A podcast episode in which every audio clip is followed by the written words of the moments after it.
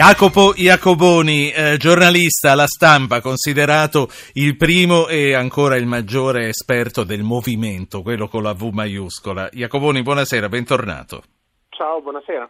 A questo punto, con l'ingresso ufficiale di Virginia Raggi, che ha presieduto il primo eh, consiglio comunale e ha presentato la giunta, la rivoluzione è servita. Beh sì, eh, ovviamente bisogna poi sempre intendersi sul, sul, lo so che tu lo dici diciamo con una garbata ironia, con una, se, con una venatura un nemmeno troppo, sì. No, diciamo sul, sul, termine. Io penso che in realtà il, il, il, i caratteri diciamo, generali di questa fase del, del Movimento 5 Stelle sia sempre di più quello di una apparente rivoluzione che, che, che invece opera nella prassi al servizio di una stabilizzazione questo da un punto di vista generale. Eh, un, c'era un bellissimo articolo sul Guardian che parlava di altre cose del, del, voto sulla Brexit, appunto, di cui avete parlato prima. E, e, e, giorni fa un articolo di Paul Mason diceva che il voto a favore della Brexit agitato da questi demagoghi inglesi alla, eh, alla Boris Johnson, alla Farage, era una rivolta fake, no? cioè, ehm, una finta rivolta agitata eh, seducendo la working class e facendole credere che uscire dall'Europa fosse un, un che di, di, di, rivoluzionario. Ora, vabbè, l'Italia ha a che fare con scenari diversi, con problemi diversi e anche con forze politiche diverse, però secondo me la rivolta fake è una grande chiave di lettura, la, la finta rivolta. Ma cioè tu una, pensi che questa... che in realtà è, è, è, è al servizio di, di, una grande operazione, secondo me, Comunque di, stabili, di stabilizzazione e, e, anche un'operazione di cui dobbiamo anche capire ancora eh, bene tutti i contorni, eh, diciamo, lo dico io per primo. No, no, comunque detto, molte... questo, detto questo, Jacopo, i, i, romani che hanno votato Movimento 5 Stelle si aspettano grandi cose perché sono stati delusi da tutti fino adesso, quindi sicuramente è, è una cosa eh, che eh, riversa moltissime aspettative su Virginia Raggi e sulla sua giunta. Secondo te... Non sì, dimmi. No, non c'è dubbio quello che tu dici, e cioè che i romani si aspettano tantissimo. Forse mai un sindaco è partito con questo carico. È stata la sua forza esplosiva, però adesso sarà anche diciamo, eh, come dire, uno, uno degli, de, delle cose che, eh, che, saranno poi più difficili da, da soddisfare. Si parte naturalmente dal, dal, grande fallimento del PD. Questo bisogna dirlo perché io penso che come dire, nel boom di, della Raggi ci sia uh, una parte, diciamo una metà di eh, dire, eh, meriti della, della, propaganda del Movimento 5 Stelle e una, e una, buona metà, se non di più, di demeriti clamorosi delle amministrazioni precedenti. Io dico eh, in primis quella del PD perché appunto tolta la, la, la, la stagione di Alemanno eh, è stata, è stata mh, probabilmente il partito che, sì, ha, che ha, governato con più quello che io mi chiedevo pensando a Ignazio Marino Ignazio Marino che è un po' marziano è stato un po' marziano rispetto al resto del suo partito eh, alcune non voglio dire parecchie delle cose che lui aveva nel suo programma un po' coincidono con il programma del Movimento 5 Stelle. Anche lui ha cominciato con la trasparenza con il voler mettere le mani sui trasporti su tutto. Eh, perché e quali elementi ha in più questa giunta per arrivare dove Marino non è riuscito ad arrivare? Allora, questa secondo me è una questione abbastanza eh, eh, centrale, soprattutto da, da, diciamo da, due punti di vista. Eh, il rapporto tra Marino, tra il Movimento 5 Stelle romano e l'amministrazione Marino è sempre stato molto ambiguo, un, un po' come, come, devo dire, un'ambiguità che li caratterizza molto spesso perché loro a un certo punto furono anche lì lì per entrare, tra l'altro proprio Virginia Raggi con un assessorato al sociale che Marino voleva offrire loro coinvolgendoli, no? vista anche la, la, vicinanza, come tu ricordi, di alcune delle loro, delle loro battaglie. Sì. Poi non se ne fece nulla perché appunto arrivò il Niet da, da Casaleggio. Ehm, e, e, e, nell'ultimo periodo eh, il Movimento 5 Stelle romano si è prestato tantissimo a quella campagna di demonizzazione, di distruzione mediatica di Marino che paradossalmente era avvenuta proprio dai vertici del suo stesso partito. No? Quindi c'era stata una saldatura, secondo me suicida per il PD, con la, la, la demonizzazione di Marino. Poi, poi, però c'è un secondo punto che, che va inquadrato, è che la, la giunta di Virginia, Virginia si è trovata subito accerchiata, come ha raccontato la stampa, da tutta una serie di poteri interni ed esterni, anche interni perché tutti i vari leader del direttorio volevano mettere un assessore, un elemento, un presidente di commissione, insomma, e così. Ehm, lei, devo dire la verità, secondo me su alcune partite è stata abbastanza abile, è stata abbastanza brava. Lei ha resistito, per esempio, Frongia lo voleva fare capo di gabinetto, lo ha incassato come vice sindaco, poi ha, insomma su, su, alcune cose ha cercato di, di tenere una sua quindi, autonomia. Quindi ha Però saputo manovrare i cencelli in un modo no, discretamente no, secondo autonomo. Me, secondo me diciamo, ha subito un'offensiva fortissima per controllarla e si è difesa con due cose. Una resistendo su Frongia vice sindaco con le deleghe alle partecipate.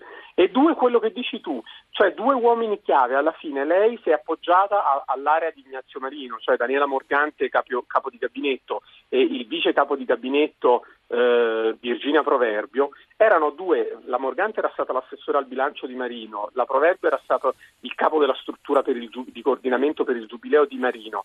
Con questo non voglio dire che, che ci sarà la stessa politica, però secondo me qui c'è una traccia proprio Quindi... della Raggi. Nel momento in cui si trovava assediata e non avendo il Movimento 5 Stelle un suo, alla fine uomini suoi, dovendo pescare all'esterno, in, in, questi due ruoli chiavi lei certo. ha pescato secondo me il meno peggio poi, poi voglio fare parlare un ascoltatore ma quello che stai dicendo anche a dimostrazione che la, prese, la, la precedente consigliatura aveva eh, così eh, fatto nascere delle amicizie delle stime reciproche che poi adesso potranno pagare in questo senso anche con l'esperienza che viene dagli anni precedenti. C'è Giuseppe di Taranto. Buonasera Giuseppe. Buonasera Ruggero Prego. Buonasera anche al suo ospite. Una riflessione. Perché dovendo parlare della Raggi si è partiti dalla premessa che il PD ha riportato, ha riportato una, chiamiamola, sconfitta tra virgolette. Perché non è vero? Ecco, è vero, ma dico perché tirare in ballo eh, il PD? Mi sarebbe piaciuto che voi parlaste esclusivamente della capacità del Movimento 5 Stelle e pertanto della stessa Raggi di avviare un percorso assolutamente nuovo. E infatti io qui aggiungo per inciso che il servirsi di persone nella giunta che hanno collaborato con la precedente amministrazione, a mio avviso, è un errore.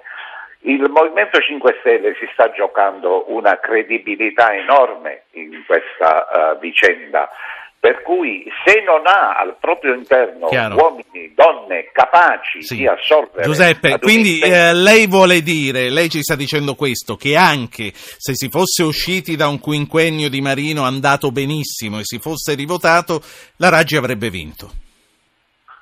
Ha detto questo? No, guardi, eh, eh, Ruggero, eh, eh, le opinioni del popolo sono sempre da accettare, no? Non facciamo come... Noi, come noi possiamo solo fare delle ipotesi e parliamo per parlare. Volevo sapere se è questo che lei intendeva dire. La ringrazio. No, sì. sì, va bene, grazie. Ruggero. Grazie. Che, che, cosa ne pensa Jacopo Iacoboni? No, eh, poneva una questione, una parte interessante. Quando lui dice, eh, forse non so se lui è un elettore, un simpatizzante del Movimento 5 Stelle, lui dice dovevano usare anche, il meno possibile il personale pre- delle stagioni precedenti. No? Io però qui allora andiamo proprio sui fatti, sui dati. Oltre le due che ho citato, non c'è soltanto l'area Marino. Il primo di capo di gabinetto, quello che poi è stato tolto, Raffaele Morra, era un uomo che aveva esordito con Alemanno e Panzironi, quindi con la destra, anche se poi aveva resistito anche durante la stagione Marino, grazie ad alcune amicizie, è stimato da Arturo Parisi, quindi insomma questo era, questo era Raffaele Marra. Eh, poi ci sono altri uomini, per esempio che ne so, Laura Baldassarre, che sarà assessore al sociale, è stata portata da Di Maio attraverso il suo eh, consigliere per le relazioni istituzionali che si chiama Vincenzo Spadafora, il quale è stato capo di gabinetto del ehm, capo della segreteria ai beni culturali di Rutelli ed è un uomo che eh, adesso poi è transitato dal garante per la privacy, quindi anche qui diciamo c'è assolutamente personale che riemerge. Spatafora al garante per l'infanzia, no? Al momento. Al, scusate, per la, sì. scusa, eh, al garante per l'infanzia ed era stato capo della segreteria dei beni culturali di Rutelli, quindi anche qui ci sono dire, personale che è transitato da altre stagioni. Ma potrei fare anche, anche eh, diversi altri esempi. No, ti no? voglio perché... solo chiedere un esempio e poi ti saluto perché vogliamo parlare di Vatilix e no, stasera, e stasera chiudiamo presto. Sì. Il nostro ascoltatore dice io non avrei voluto gente da altre stagioni, ma guardi che non si sarebbe fatta la giunta Raggi, perché il problema di, questa, di, questo Movimento 5 Stelle in questo momento è che non avevano del personale politico grillino, non ce n'è uno che sia del Movimento 5 Stelle negli assessori, sono alla mercé di, di, di, figure, buone o cattive che siano, poi le, le, possiamo esaminare caso per caso, ma che provengono o da altri mondi Senti, o da precedenti esperienze. Prima, prima di salutarti vorrei solo una valutazione sul contratto, il contratto dei 150 milioni di multa nel caso eh, non si seguano certe regole. Virginia Raggi conferma di eh, sottostare a questo impegno.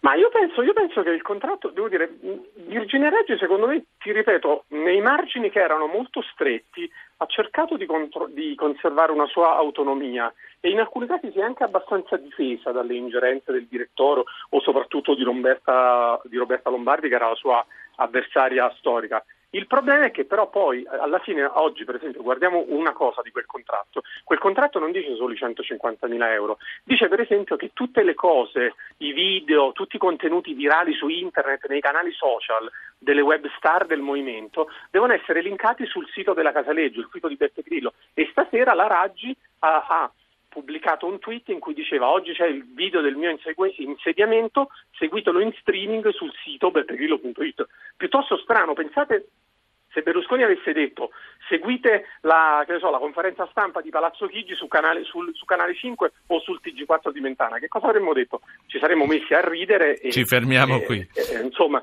c'è un po' di commistione tra gli interessi pubblici e quelli privati. Grazie. A... Ma la diretta streaming è andata sul sito del Comune di Roma o no? Questo non lo so, non l'ho verificato, tu lo sai? Guarda, no, sinceramente non l'ho verificato e quindi non ti vorrei rispondere. Va bene, diciamo, lasciamola in sospeso. Sono sicuro che lei sì. ha proposto di seguirla sul sito beppegrillo.it. Grazie, grazie a Jacopo Iacoboni, giornalista La Stampa.